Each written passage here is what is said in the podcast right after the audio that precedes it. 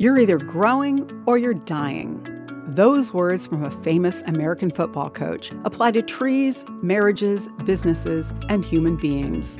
I'm Bonnie Sala with Reset.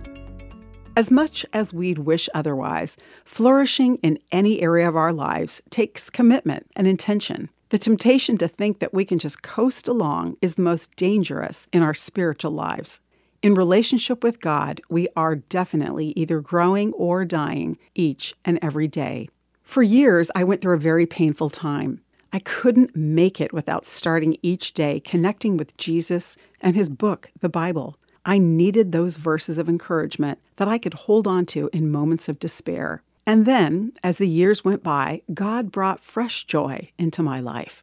To be honest, with my changed circumstances, I began to watch the intensity of my desire to hear from and follow God wane.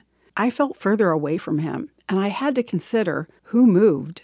The answer is not God. Do not move from the hope held out in the gospel, Colossians 1:23 reminds me. My hope in life isn't in pleasant circumstances, good relationships, or accomplishments.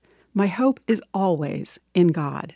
When we feel further away, we are the ones who have moved. We are the drifters. That's why over and over in scripture, God says, "Come back." Listen to Joel 2:13. Return, for he is merciful and compassionate, slow to get angry, and filled with unfailing love. We grow or die spiritually relative to our position to God. Have you moved? If so, he's calling to you today. Come back. I'm Bonnie Sala with Reset. To hear this again, read or share this, or to find more resources like this, visit guidelines.org.